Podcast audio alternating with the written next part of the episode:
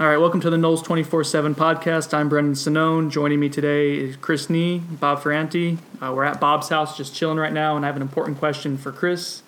Is it Hamza Nasruddin, Nasruddin, Nasruddin? I've always called him Nazardine or just Nas. Yeah, I'm just going to call him Hamza or Nas, I think, from, from here on out because that, that's brutal. Um, Bob, do you have any suggestions or any thoughts on how to, to say, say Nas? If he's going to be this good, he needs a nickname. I'm going with something simple like Maz, Okay. Nas, Nas. something. Hamza, Ham. Yeah, so that is a name though that, that our listeners are probably going to need to know because as we're uh, recording this on a Monday, fresh off a uh, a late scrimmage on Sunday evening, that's kind of what we're going to recap in this uh, in this episode. Jimbo Fisher was giddy over the, the freshman safety Hamza Nasruddin, um, and I'm going to go with that because I feel like that's pretty close, if not if not 100 percent, but mean names. And I've been practicing it and writing about him this morning, and I'm just not going to get it right. But Jimbo was playing giddy over him, uh, and that to me was probably one of the biggest takeaways of the scrimmage. Uh, before we go into the rookie contributors, uh, and, and there's some other guys along with Naz that, that we want to talk about, let's go over the scrimmage. Uh, from our standpoint, we only see the first 15 minutes or so of practice. That's basically stretching, some special team stuff. We don't see any of the actual scrimmage. Yeah, we see positional work. That's about the best it gets. And we'll see some like pursuit drills and things of that sort. Yeah, uh, so it, it's minimal. Um, we can kind of get an idea of, of who's doing what with certain teams, uh, but we're limited in what we can report with that. Uh, so we have to go off of what Jimbo says. And typically, after every single scrimmage, uh, Jimbo's company line is, "I can't really say right now. I have to wait till I watch the film." Gotta so, watch the film. so with that, uh, here was Chris Nee. His question to Jimbo Fisher was about Deondre Francois and how he looked, and Jimbo's response was, "Okay, okay." Yeah, yeah, it was it was great. It really filled up the notebook, allowed me to write a lot. I was I was really happy that our FSU starting quarterback entering his second season as starter, who's had a good spring and reportedly a good preseason, that I was really able to fill up the page with words okay. okay, okay. And as we were walking, so so as it works now is we go up to uh, to the players' lounge to do interviews, uh, and I think that's kind of a cooling off period now. So basically, Jimbo can come up, or players who, who didn't talk after scrimmage on Sunday, but they get a little bit of time to to kind of cool off because the last time we talked to Jimbo after a scrimmage, he dropped an f bomb very very subtly over in the spring. I, I think it's also so we don't sit there and poke our eyes and see who's coming off with a boot or who's not coming off, like who's not there anymore, injuries and stuff like that. I think some of it's to play into the secrecy of buy them in a you know if we have access on a Tuesday and we don't see them other than the start of Tuesday to buy us till Thursday where we don't know what happened at the end of Tuesday basically in that sense unless we're told it behind the scenes.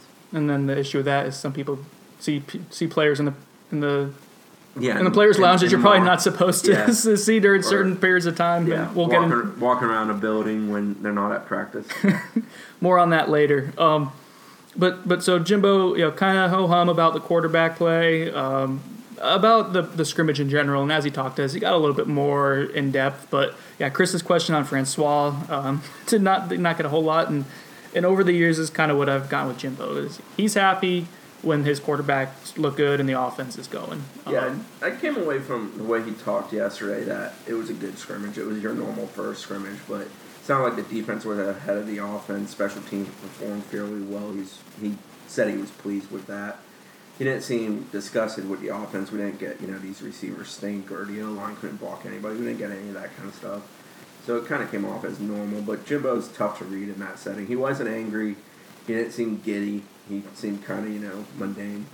Um, ge- generally, so far this this preseason, he's seemed pretty up upbeat with with the demeanor of the team, with the way the guys are responding to him. There's no last time around this time of year, and I wrote about this the other day. We saw kind of a panic with him sometimes, and in hindsight, it's easier to kind of go back and gauge that. But but are you guys kind of getting the general feeling that he's a little bit more at, at peace with, with this group? I think this is a team that's confident in their abilities, what they can do. They can look back at what went wrong last year as a motivation, and obviously it's not Texas State to open; it's Alabama to open, and they they understand with a extreme level of focus what they need to do.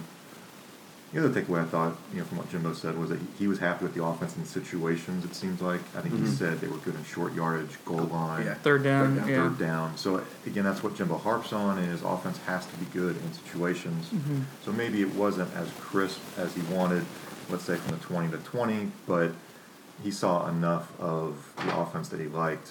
You know, he did mention, um, I think we, we talked about a lot of guys were in blue at receiver.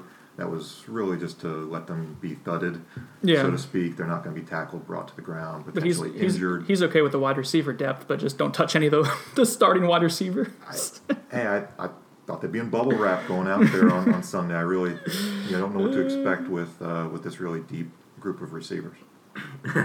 He's also talked a lot consistently throughout the preseason about being happy with effort and being happy with competitiveness. Those are two things you sometimes have to coach, and two things that last year we saw FSU truthfully lack in some situations, mm-hmm. especially in the first half of the season. So I think that's a good sign. I think mentally he's pretty pleased with this team. I think physically he likes the pieces he has. Obviously they got to get it together, but when he's kind of given a status update of where they are in the preseason, it's been consistently. I'm pleased with our progress. I'm happy with where we're at. We still got work to do.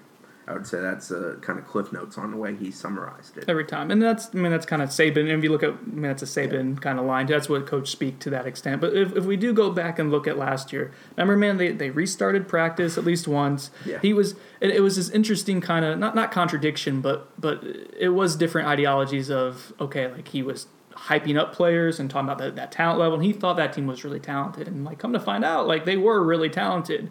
But he was also really nervous about, or at least came off as nervous at times about the toughness of that team.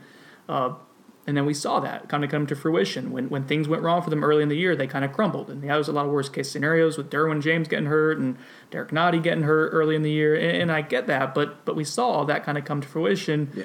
The, the the worst fears that they had were realized, and they somehow got through that. And I think that helps them this year. And is that kind of what we're seeing now? I wonder is is the team learning from the core group of guys that are back, kind of learning from that shit show last year, and, and, and understanding that they can get through things, they can tough it out. There goes a family friendly show. Oops, sorry. Shoot show. Um, Sorry. I think the big thing is they expect the defense to be good, and it seems like thus far in camp the defense has lived up to it. Yeah. So I think that calms nerves. You know, what you expect is what you're seeing. Offensively, I think some things are a work in progress. I know we're going to talk about the O line some in the show. I think Francois is a guy they're comfortable with. We've documented the running back depth, very talented there. Guys are still learning, but they got plenty to do there.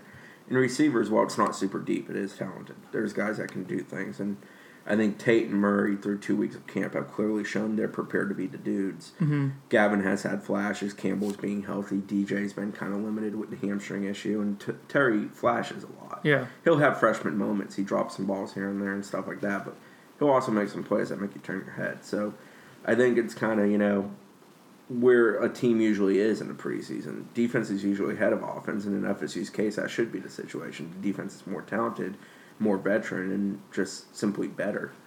And uh, I think we've seen that. I think that's kind of a consistent theme. But I don't think there there's any panic about the offense. I don't think they feel like the offense has some major issues. Like I don't think there's things that there's not an answer to. Left tackle may be the closest thing to that. We're going to discuss that further later.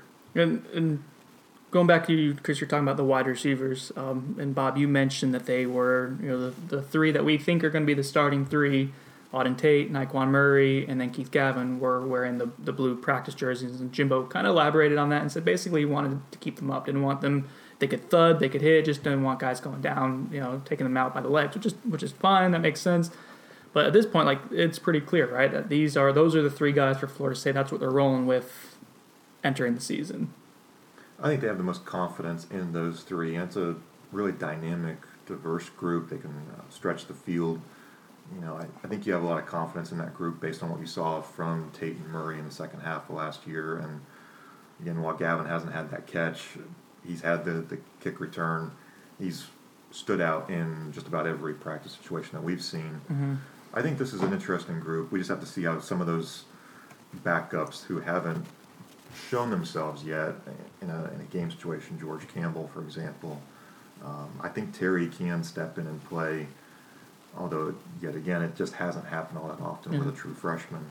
Um, and let's not forget, they've got tight ends, they've got depth kind of built in where you can push Izzo, flex him out, Mhm. or use him as a blocker to help the left tackle. So I still think my, my main concerns are still on the offensive line and pass protection, but I, I feel better about the receivers through two weeks. Whereas on the offensive line, I still have the, pretty much the same questions as I did going in. Yeah, we, we should probably just dive into the O line. Let's be honest, left tackle seems kind of like it's He's a been waiting mess. for go, go to O line since we I- hit start. But I mean, we, we've all brought it up. Yeah. Left tackle sort of seems like a mess. I mean, Derrick Kelly was working there more and more in recent practices, and Derek's had a very good camp. Derek looks like a guy who is finally healthy and ready to play. All that being said, I'm not real comfortable with Derrick Kelly as a left tackle. He's not prototyped by any stretch of the imagination. And uh, truthfully, I think he's more talented as a right tackle. I think that is where he fits. Right tackle or either guard spot is more his money spot. Mm-hmm. Problem with left tackle is in the spring you were supposed to figure out. You didn't. Yeah. You moved a guy there. It doesn't seem to be working real well. Rick Leonard. The guy who's young and behind him is very talented, but you don't seem comfortable with throwing him into the fire and Josh Ball. Mm-hmm. And now you're kind of throwing things at the wall and seeing what stick. And well, Bama's not the team that you can figure it out on the fly. You need to know in the next two weeks who the heck's going to protect that left side. That that is probably the most important offensive question facing FSU with the remainder of camp. we had talked about this, you know, wrote about it at least in the spring. Uh, that that the spring for one of the reasons for it to be a success, or one of the things needed for it to be a success, was to have a good idea of what you had at left tackle. Uh, and we kind of thought that Josh Ball at least showed promise of being the guy. that was going to be growing pains with him, but And there was there was good buzz on ball. There too. was, people a that we lot, talked to yeah. within the program were like very pleased with how he did in the spring, Mm-hmm. how his body was developing, where he was mentally, what he brought to the game. Now he's a second year guy. It's not easy to put those types into those situations, but Josh has worked hard to be prepared to be thrown into Mm-hmm. that situation. Yeah, he he had, and he had his moments when we could only see the spring game. Um, and you saw in pass pro there were some issues, but you saw him as a run blocker. Like okay, like there there is a lot to work with there, and uh, I'm not sure what happened from the time spring football ended until you know throughout the preseason and now, but. Yeah, they start preseason camp, and all of a sudden, Rick Leonard, who uh, Jimbo had said in the spring, he kind of hinted that Rick Leonard could move around. He started at right tackle, I think six games last year, that he could move to either tackle spot. That Jimbo didn't find it to be super germane to put your, your best offensive lineman at left tackle, that it wasn't as important. Although, I will say, his best offensive lineman has played left tackle for, you know, since at least 2013, uh, since I've been here. Cam Erving and, and Roderick Johnson. His best guy does go there. The limited amount we get to see O line and D line fire off against each other, we consistently see Brian Burns, who I'm of the opinion is one of the best in the league, and it's a very good defensive line league.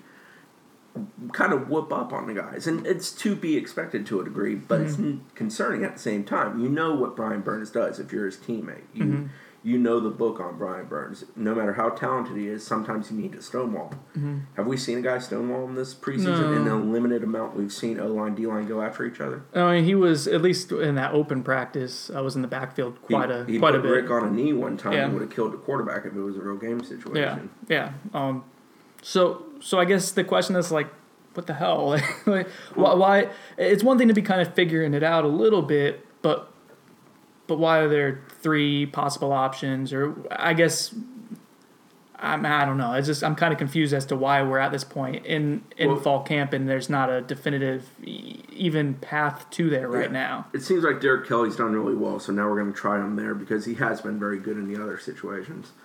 But to some degree, that's concerning because that's almost like you walked into camp with A, B, and C as options, and now you're looking at D. D, and yeah. it's like, you know, two weeks in, yeah, maybe it works, maybe it pans out, but it's also sort of, you know, nut crunching time. You're running out of time to figure out what's going to work for you. And I think FSU's O line at the end of the day, and I think we talked about this last time on pod, they're going to be better at run blocking than pass blocking. It's been kind of a consistent theme for them. And with the meat they have on the inside and the ability they have on the inside with Cole and uh, Landon Dickerson at the guard spots and Eberly at center, the, the push is there. They got the guys to do it. So I just I'm interested to see it. I'm not sold. Rick Leonard's a guy. Um, you know, Rick didn't do anything in games last year that make you feel comfortable. I know he got a little bigger, a little more comfortable with it all, but He looked okay against Michigan and Taco Charlton when he was on Yeah. the right side. He, he looked all right. he had uh, good held his months. own. But I just I don't know if he. I don't feel like FSU, being the program they are and the level they recruit at, that they should be having these kind of concerns at the left tackle spot. I agree. It's kind of surprising. You know, we thought the spring was going to set them up for the summer and then through camp. I thought the guy was going to be Josh Ball. I still think if they were opening up against a opponent not named Alabama, you roll the dice with a redshirt freshman like a mm-hmm. Josh Ball and give him that experience. I think if it's an Ole Miss, even you know, you, you take the good with the bad and you put him in there at left tackle and just let him develop, let him get that experience. But with it being Alabama, I, I just think like every decision along that offensive line has to be ultra under the microscope. And honestly, the only guy I really have true confidence in is Landon Dickerson at left guard. I didn't really buy into him being a left tackle. I just felt like he's a guard, and that's a position I don't have to worry about. And I feel like he makes the guy to his left and the right better. Mm-hmm. Like I think he helps out Eberly a lot, and I think he's going to help out that left tackle too. At this point, I, I just don't know what left tackle is. I, th- I think Ball is probably your best choice in the long term, and I'd like to see him developed maybe beginning with Louisiana Monroe, but you still have to get through that opener and figure out who's the guy that you trust the most for Alabama. And then after Alabama, you're right. You have ULM, but then you have Miami and NC State right after. It is kind of reminds me of the 2014 season when they had about four of the five positions figured out. They had a bunch of guys coming back. They didn't have center figured out, and I think the coaching staff had dawned to them at some point in this season that their best option was to slide Cam Erving over to center, and they started working on that. But they had to be comfortable. Yeah, they, they hesitated to actually pull the trigger in a game situation. it. Yeah. I, I think it's something they dabbled in for nearly a month, A month maybe even because more. they had Kareem. Are like that they were working at Yeah. left tackle and that didn't work and it became clear that Rod Johnson was the answer. But then And, and It it makes there. sense being scared to pull the trigger on a young lineman if you're not 100% sure he's ready to take the bullets. And I think that's sort of the case with Josh Ball. But at some point, you have to. But you're never going to be 100% Right. sure until. So, again, we're not there seeing them in practice, like what's happening. And I think, at least at this point, it's clear that nothing is jumping out and, and Yeah. catching their attention as, as a good thing. I, I think it needs At to that be said. position. They're not garbage. They're not like real bad. But the potential of being really good, Mm-hmm. where I'm not convinced they're ready to meet that. Like I, I feel like they're going to be a tick better than last year, but still going to figure out things at the tackle. Mm-hmm. Well, at offensive line, we've seen this like when one, there's one piece of that line that doesn't work, the rest of it just doesn't work uh, Yeah. anywhere near as well. That's a, it's what's so unique about that that position group in football. I will, real quick, guys. Let's go down. I was thinking about this the other day. Left to right, whether that FSU will probably be better at that position on the offensive line than last year. And I think this is interesting. Left tackle, no. no. Left guard, Dickerson's there over Kareem Are. Yes. Yeah. Center, Alec Eberly, a year I think he's a better player than he was a year ago. Yes. Yeah. Right guard Cole Minshew over whether it was Wilson Bell, uh, Dickerson. I'll basically, take, I'll take Cole all day in run situations. Yeah. I think Wilson was a better pass blocker at least last year. We'll see how Cole handles pass this year. I, I would say it's slightly better.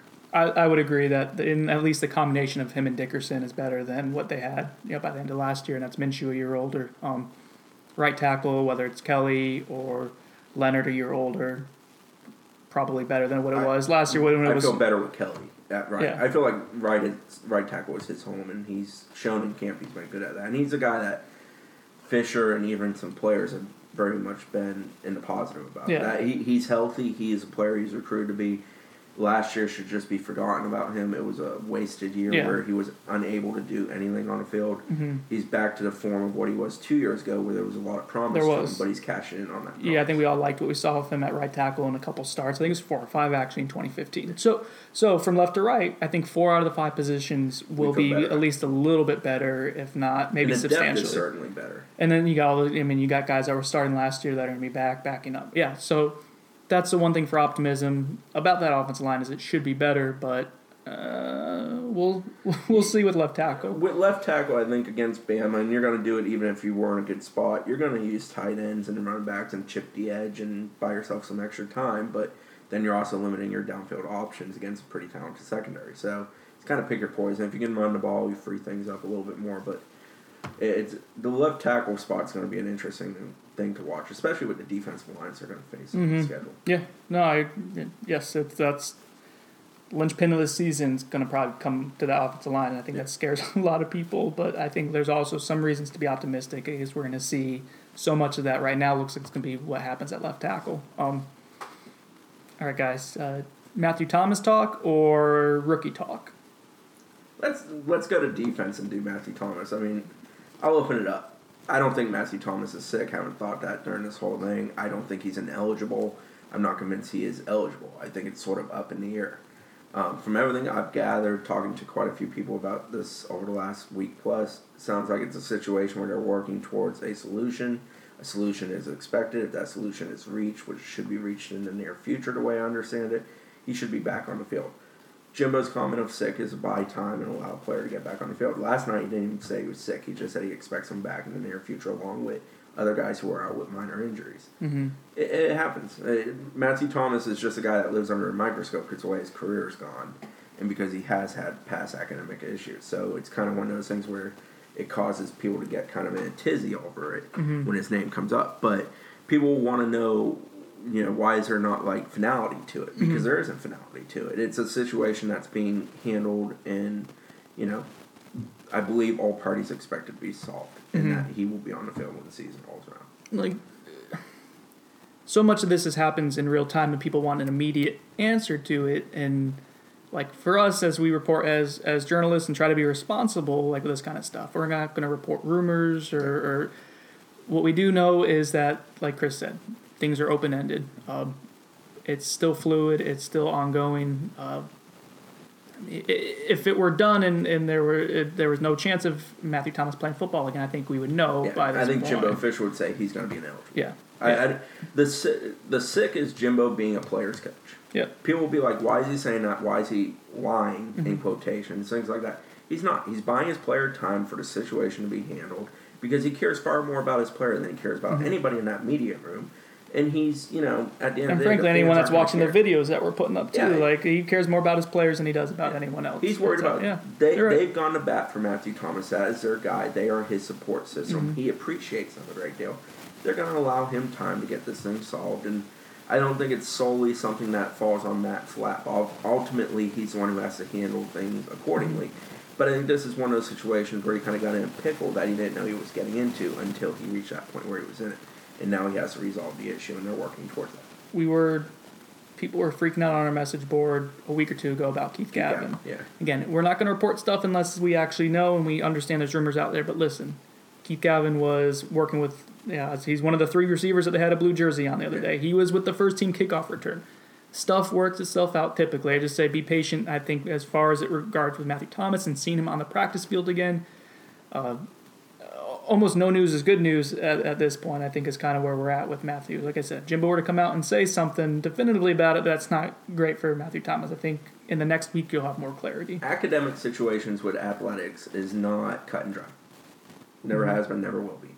If a player gets in academic issues, there's usually a way to work around it to get them back in good standing if they're within reason. Mhm. You know, some guys just bomb out of school and fill out and they're Yeah. ineligible. That happens. But a lot of guys are kind of, you know, teetering on that knife's edge of being qualified, not qualified, you know, dropping a class, getting a class repealed, retaking a class, online classes. There's a lot of ways to work out issues with guys to make sure they're able to take the field. You know, and it, it, the guys that people have worried about, Keith Gavin, uh, Matthew Thomas, Vickers to a degree because he was also out during that time of Matthew Thomas. You know, two of those three guys are on the field. We believe are fully in the clear. The other guy we believe are working to a solution. But there's plenty of other guys that there's been rumors and talk Mhm. about that's never going to come up because the situation handled itself and was resolved. I think with Matt, it's just something that's not like, you know, click your fingers and it's done, or 24 hours and we get it fixed, or go take one test and we're good. Mhm. It's something that a little work has to be done to put him in the standing he needs to be in to get back on the field. And people need to have patience with it, allow finality, and accept that Jimbo's not going to just outright come out and tell us exactly what's going on with his player when it's an off-field issue that can be resolved. And really, it's Matt's not a guy that did something bad here. He didn't not go to class during something. It's Mhm. not one of those type of things. It's one of these things where he's just got to get himself in the correct academic standing to be eligible to play on the football field.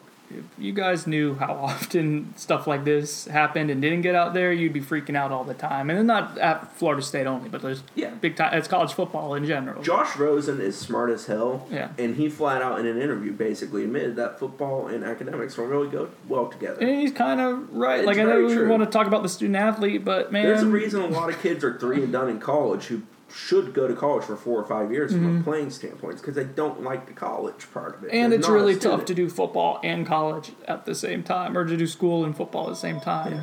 Think about if you went to college. Think about how many of your friends, you know, ended up at junior college or didn't finish their degree. Bob, Bob still has a landline, Yeah. which is which is pretty miraculous. because Bob's truly old school.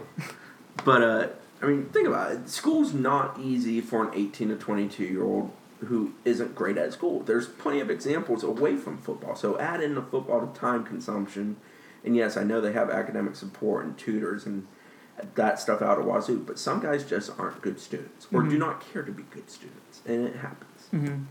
But I, I think with Matt, the thing I can say is wait for finality, which I don't think we have. I think we will have in the near future, and have some patience and quit worrying about every word that Jimbo Fisher does or does not say about him because. Jimbo's giving you 10 years of examples where, when it comes to situations like this with his players, he's not going to be very straightforward with it Mhm. because that's his objective and because he is a player's coach. Yeah, you're, you're right. And as much as we love to, to read into what Jimbo says or doesn't say, um, I think patience is the key here for everyone, and you'll probably be a lot happier if, if you are patient. Uh, so, w- with Matthew out, Bob, do you have an idea of? I mean, he hasn't he hasn't practiced who the guys are that, that are getting reps in his place, what that position looks like now, uh, without you know basically your leading tackler from last year. He's been out for what now almost a week, week and a half at least. So It's, it's been interesting to see so far they've used a lot of Hoskins and Emmett Rice together in the first team and, and throwing in Pugh when you go to three linebackers.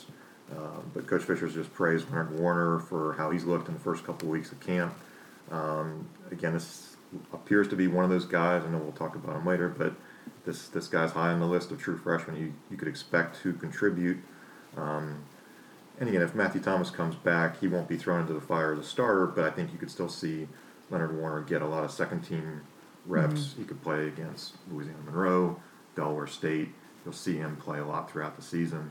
So it, it's good to get a true freshman this amount of reps in practice early on. Um, you're going up against either the first team or second team offense, depending on the situations. You're going to be blocking guys who have more experience. You're going to be trying to fight with the best offensive lineman that Florida State has. I think it's just a good kind of welcome to college for him. And I think, you know, judging from what Coach Fisher has talked about with him, Derrick Nnadi also praised him, I think, a couple nights ago. This is a kid who's who's really going to be special and going to have a big impact. Mm-hmm. He, he's got intelligence. Mm-hmm. The, that's the biggest thing. Leonard's a kid that stands out. He's fairly mature for his age. He's very intelligent. He kind of reminds me of Derrick Nnadi in those regards. Mm-hmm. Um, I think, like Bob said, getting those chances with the ones and the twos and getting those opportunities, I think he's a kid that will process what's happening. Like, it's not just simply go out and try to do something athletically. It's go out, do the play, listen to the coaching, watch the video, talk in the meeting room, figure out how to become a better football player from that rep you just had. I think he's a guy that that happens more than you know some guys that are just living off athleticism and running around on the field making plays. Mm. And he's a good athlete too. I mean, physically from that linebacking group, he's a guy that looks like a linebacker. Like he stands out compared to a lot of his teammates mm. at that position. when camp started, I kind of, admittedly, he was on the back burner. Like I wasn't thinking, Right. all right, Leonard Warner is going to be high up. I'm thinking he wears number thirty-five, and I saw him there with the linebackers. Oh my God, like who who's this kid? And you kind of remember like that that he was a four-star guy that Florida State got late in the process, and um, they really liked him a lot. But he passes the eye test certainly. Uh, what we're starting to hear, and what Chris just said, is that he's mature. Uh, seems like a guy that is going to help in some capacity, whether it's on special teams, whether it's depth, because they, ha- they are deep at linebacker. Like I, and they don't use them all. I mean, Josh Yeah, Brown's they- a guy that I think all of us at the table are fans of and have been high on since he got here, and we just don't see him a whole lot on defense Mm. Yeah. because they use two to three at most times, and they don't rotate him a whole Mm-hmm. lot. But Josh has played a lot of special teams, contributed that way. I think Leonard kind of fits in that mold. But if his number had to be called similar to Josh, you're comfortable throwing him in there. Yeah, yeah. It, he may be the third team linebacker when the season starts because you have Dontavius Jackson, who was wearing a knee brace at practice. Jimbo was asked about that and kind of standard line said everyone who's not practicing or during the scrimmage will be back. Yeah. Um, so that leaves you with Emmett Rice. Uh, there, like Bob said, you got Hoskins, uh, Ro'Derrick Hoskins, who you feel pretty confident in. I, I like Emmett Rice a fair amount. I think he Emmett likes to hit people. he does like to hit people, and Jimbo said as much. We saw that in the spring. There was one play where a guard pulled, and he went, took on the pulling guard, collision, bounced off of him, and then made the uh, tackle either push the running back out Yeah. of bounds. Jimbo and, said as kind of an off the cuff comment yesterday about the scrimmage that there were a couple times that he saw some, him pop somebody. and that was one of the few little details we got, Right. and that was Emmett flashing at him. Yeah. Um, he kind of a guy in the in the mold of a Matthew Thomas that's rangy, a little bit undersized weight wise. You know, probably about two fifteen. Quick to the spot Yeah. Can finish a play. Yep. So so if that's your worst case scenario. Like again, you're so much better off than you were last year. Yeah. Um, like imagine if they lost Matthew Thomas for any serious amount of time last year, and they lost him for a, ha- a half after targeting against Miami. Um, they're just much better. So you yeah, guys, it- regular on the show, Nick Patty. We saw Nick Patty get significant burning against Ole Miss last year. They're not in that situation where a guy Ever. It's not happening, uh, at least for the next four years. Like the way that the depth that they've accumulated there. barring injuries yeah. or ineligibility and such. So we talked about Leonard Warner. Let's talk about the rookies that we're kind of what we're seeing, what we're hearing. Uh, and Leonard Warner is certainly one of the guys that, that Jimbo mentioned he liked. Uh, Stanford Samuels. Stanford Samuels is another guy what Jimbo was asked about, you know, that, that field cornerback uh, position. I don't know if it's a position battle. I think Levonta Taylor has that fairly well in place, um, but there's Kyle Myers, uh, there's Levonta Taylor, and Becker. Stanford Samuel and Carlos Becker. Um, and Becker's not really an afterthought, but I don't know if that's his natural position, but they want to see him get on the field, and, and that's just going to be think be Becker's a matchup guy. If you're facing Yeah. Mm-hmm. a team that's got that six five long, lanky receiver, Becker makes more sense than maybe a Taylor or even Samuels. Or even like a team like a Syracuse is going to throw the ball out to the flats a lot with Yeah. the wide receivers. You want length, you want you know someone a little more physical. Yeah, yeah, I agree. Um, that's where Becker's role is. But yeah, so Stanford Samuel was here. Samuels, sorry, I almost always write Samuel when I'm writing it. Samuels, which I should know because his dad's a legacy, but I'm terrible with names. So, anyways, he at field corner. Uh, Jimbo's mentioned him a few times now, and, and I think the key is like when Jimbo mentions a guy unprovoked. When he mentions his name, if you ask about a position, and he kind of goes and, and brings the guy up there. Um, and I think Stanford has, you know, one that the football IQ because of his dad, because he was coached by a guy who played the position, um, because uh, he's been here for you know spring, so he has a little more experience, and he kind of brings some nice length and athleticism and fluidity to that position. Yeah, there's a lot of good talent. I mean, up and down the defense. I, I just kind of feel like you know Matthew Thomas is going to come back, but there are anywhere that you have questions or concerns, there are answers that Florida State has had through these recruiting classes. They have built up so much depth on defense. I, I'm again high on Tamorrion Terry. I think we've talked about him almost the last couple podcasts. Yeah, wide Um, receiver he looks really good. he he looks like he is ready to contribute. Mm-hmm. Again, he looks a lot like a slimmer Auden Tate. Just watching him run routes, he's still very smooth. And he tracks down the ball very well. Um, I think we all thought it was going to be DJ Matthews was going to be the guy, but he's slowed by the hamstring. So if, if Florida State needs to go down the line and, and find a wide receiver, I think they feel pretty good about Tamorrion Terry, not with the full playbook, but with enough of the playbook to be able to contribute. the go make a playbook. Yeah. We we need to play go make a play. Not not uh hey run the uh, seven yard in. Just go make a play. Just go out. I do love the way that Terry catches, like he attacks the ball with Yeah. big, strong hands. Like it's very natural and very organic, and I mean that's.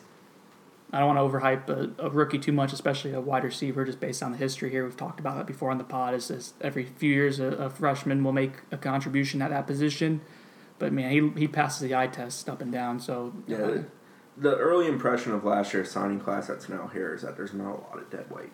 Um, you know, Hockman's mentally mature in there. Blackman's arm talent is pretty special. Mm-hmm.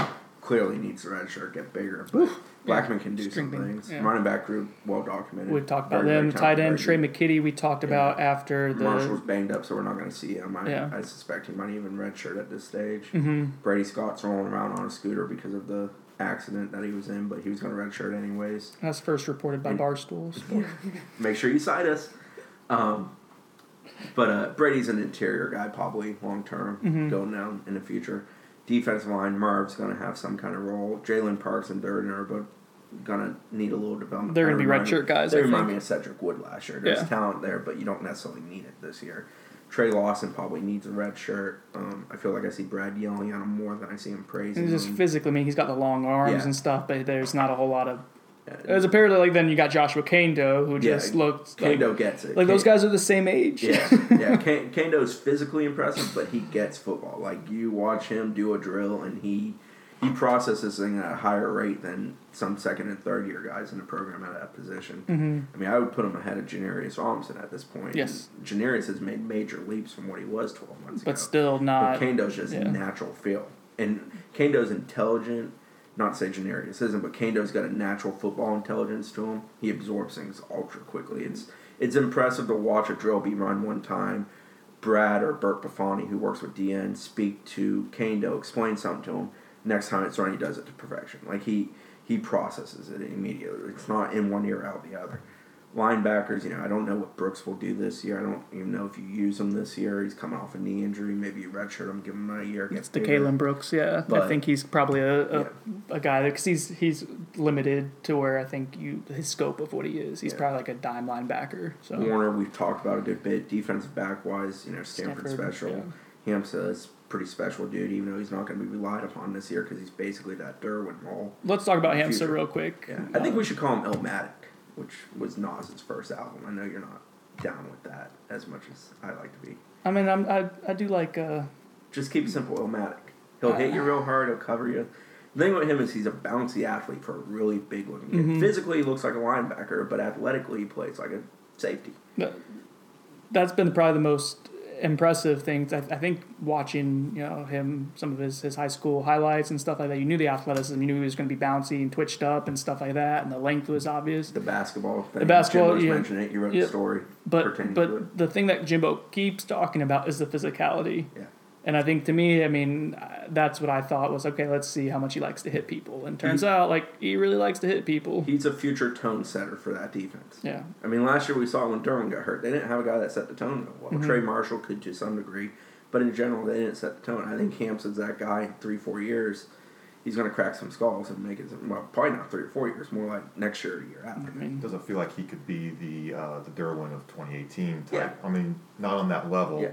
But could he play He's not that the type same of role? freak of nature Yeah. as Derwin, but he can do some of those things that Derwin does, where it gives you the versatility to play at three different levels, cover pass, hit running back, pressure passer. Yeah, he he's got a whole bag of tricks. when when he well, on signing day, Charles Kelly spoke at the signing day party. He referenced Derwin James when he compared the two, and and we're not sitting here saying that you know It's not far fetched. Physically like there's a lot of similarities with like like Chris said you can you can make an impact on all three levels of the defense. You can probably be a guy that you move up to be disruptive with his, his arm length. Uh, it seems like the physicality is there yeah I don't know if anyone is Derwin or we're gonna see he's not a generational but he, he is a guy that I mean at least for at one college like you know what I mean like you'll Yeah. see like like people are comparing Sean Taylor there's guys who come around every so often Charles Kelly talks about I want to coach Derwin. He's the kind of kid you tell your uh, yeah about. he's pretty close I to think, a I think it's generational fair to say that. talent. Yeah, he's pretty close to like an every five years, ten every decade kind of kind of guy. Yep. So I, I'm just saying I'm not putting Hamsah in that light at all, but I do think he has the ability to be special and and really sooner rather than later is kind of the the vibe that we're getting. because we care about all three phases on this show. Do you Mm-hmm. buy the talk that special teams is good? Uh, Jimbo's positivity with that. I think the return game's better. I think punt returns. It sounds like they've done a good job keeping the ball off the ground. They have Tarvarus they've got talent McFadden, their guys, Kick you know, returns are definitely there. I think coverage on kick and Yeah. punts is good. Do you think the actual kicking of the ball is better? I'm not. I'm not on board with that. The little bit I've gotten to watch, a little Aguayo kick, it's still hitting a lot of uprights, not looking real pretty. And Logan, huge leg, but sometimes you still, you know, you know off the foot, you're not sure where the heck it's going. I have a theory on that, but let's um, let's get our, our designated special teams beat reporter Bob Ferrante here to, to, to weigh in on uh, on his favorite topic. You'll be stunned to hear that I, I talked with Logan and Ricky at he, Media he Day. did, And he did for a long Yeah. time too. If they if they add a tenth coach and it's special teams, do you think you can get it? I mean, you've put in a lot of work on that beat in the last couple of years. no, no, I, I, I don't. I don't think they want me coaching anything. Down Ever. There. Ever. if, ever. if they do get a tenth coach and it's not a special teams coach, you're just going to lose your mind. Just start No. throwing tables and chairs. I, I did write that I think I think college football needs to kind of wake up and beyond hire a tenth coach, you need to hire an eleventh coach to focus on special teams. It's not fair to Jay Graham or anybody to have to put one more thing on the plate, and it's a lot of things when you look at the variety of responsibilities with special teams. It's not just kicking and punting; it's coverage and returns. And I feel like that's a deal where colleges have the money. Throw fifty grand at a kicking coach, um, former NFL guy. Every NFL team has a special teams coach or coordinator. Why college football is behind and not doing this is kind of beyond me. I think it was it was really funny to hear Logan talking about it. Like I said, you know, who do you bounce ideas off of? He says, well, I know so and so at Texas A&M, and I know so and so at Oklahoma, and you know, my dad never punted, but he listened at all the camps. So if I have a question, I talk to my dad. And uh, you know, this is great. How a lot how- kids, a how kids archaic rely is on the Kornblues and the Yeah. Coles and the guys who Yeah. run those kicking camps or Rubio for long snappers. A lot of guys, that's kind of their confidant until they make the NFL if they're you know Yeah. playing to that level. And this And- is this is cool to hear that they have a support Yeah. system. There's a fraternity, but don't you think there should be somebody on staff who could also be that guy? Yeah. I think I think that's it. And you know, to your question about will it be better to be determined with Ricky Aguayo, but with Logan, I do feel like the hang time is an area where he really spent the offseason working on. He kind of mentioned that you have to have not just the hang time, but you want to have the, the distance be complementary. So if the hang time is 4.2 seconds, he wants to see a 42 yard punt, or 4.5 with a 45 yard punt. You want to have a nice arc, give the coverage unit time to converge and either get a, a fair catch or you know wrap them up pretty quickly. So I think Logan knows what he has to do to improve. He also spoke about being a kicker who has to become a punter. And that- Improving net punting average. Right. It's not solely about distance. It's about Yeah. flipping the field and not allowing that to turn into a big play. Mhm. Not shooting off a missile or over kicking your coverage or which happened Yeah, a couple a times fair last amount year, last year. Yeah. So, but Uh, I, I think we've seen punters at FSU. Sean Powell, I always think back to you know his freshman year his first year punting. I can't remember for sure. It was his freshman year. He struggled. He had you know shanks and he had missiles and stuff like that. And by the end of it, Sean was phenomenal. And Graham, of course, is a guy that stepped into punting late in his career here and was unbelievable. I mean, he was basically MVP of a bowl game. Don't forget about debt either. Casey Det Beatty. Uh, yeah, Beatty improved. He at was end, yes. very, I very mean, he good as from being senior completely year. terrible Yeah. early in his career to fairly decent. He was one of the better career. punters in the country statistically, and there was it the Boston College game. I think there was a couple games Yeah, where like BC he, I don't want to say he won him the game. but like without Jalen Ramsey was super complimentary of him after yeah, that game. yeah. I If he remember goes and has some games like he had previous years, like they may lose that game because of field position or just some. But as know, far as field goal math, I, I'm feeling like FSU should uh, break the mold of what they've been under Jimbo with field goal math, and if it's kind of a shorter field, go for it. Like I, I'm not super comfortable lining up at the 23 yard line and going for a field What goal right now with this team. were you guys? Did you see the? I think it was. I wish I could attribute it correctly. I think it was ESPN did All Access. Or they did something where they had. Um, can't remember. One of the reporters came was embedded with Florida State for a day. This Chris past Low. week. Yeah, it was Chris, Low. with E ESPN. Yeah. Was that who had someone where there was Jimbo just dog cussing? I don't know. Uh, I didn't notice. I, I watched the Derwin James part of that. He rode with Jimbo to work. I saw some stuff him in the facility, you know, during warm ups for practice, but I didn't watch it all. Was, I, uh, I somewhere- don't tune into ESPN. Somewhere going around there, and I heard on the Jeff Cameron show the other day, I believe, driving back from, from practice. I was listening to the podcast, and uh, and there was audio somewhere, and I get I wish I could attribute it correctly, but it was of Jimbo dog cussing his kickers, basically saying, you know, there's a few expletives, and saying, I'll I'll just go for two, and says I'm tired of it. And that was the other day, and then the next availability we got was Jimbo praising the kickers. So Yeah. there may have been a little backtracking there. I think I think special teams as a whole is better than it was a year ago. I'm not convinced that they're improved. It was pretty bad. Didn't in our confidence ratings? Didn't Wayne Wayne McGahee join the show and give him a two, He two out of ten? Yeah, it, overall I wouldn't put him in the two, but as far as making field goals, I have some concerns. Wayne's I, a prisoner of the the moment. yeah, so- he gets a little stuck in his ways at times. Uh, but but there's concern. But yeah, and that Jimbo did say he liked them after Sunday's practice. In all fairness, he did go out of his way. punting, kickoffs, punt Yeah. returns, kick returns, coverage. Should all be. I'm pretty good with those, but three or two, three points, eh, I'm not feeling super confident. Field goals still maybe a little bit. Is this because just just Roberto Aguayo was cut and you're just kind of you know a little transference issues I'm going? All right, I think we're, we're running out of steam here because we're going in depth on, on special teams and kickers. They're and- people too. Yeah. All right, guys. Thanks for uh, joining this episode of the Noles 24 7 podcast. I'm Brendan Sonnone. Thanks to uh, Chris Nee, Bob Ferrante for joining me. We'll, uh, we'll talk to you guys next time.